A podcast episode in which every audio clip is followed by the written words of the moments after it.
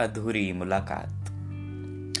कुछ गजब की ही गर्मी पड़ रही थी उस जून में, और ना जाने मैं भी कहाँ मंत्रमुग्ध था अपनी ही धुन में। तभी अचानक से एक आवाज़ आई, मैं मुड़ा?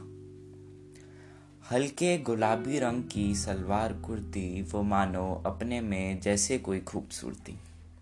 चंचल उसके नैन बड़ी मीठी थी उसकी बोली, शर्मीले मिजाज वाली, उसे देख ऐसा लगे मानो किसी सतमाह बच्चे सी हो, वो बोली। पूछ रही थी वो साइकिल वाले का पता। उलझ गई थी उसकी चेन, या शायद मेरी मेरा चुप रहना, शायद उसे ना भाया, मन में ही कह रही होगी, ना जाने सड़कों पर कौन सर फिरा उतर आया। उसे जाते देख मन मेरा मुझे बहुत ज़ोर से चिल्लाया। मूर्ख, तूने दोस्ती का क्या खूब मौका है गवाया।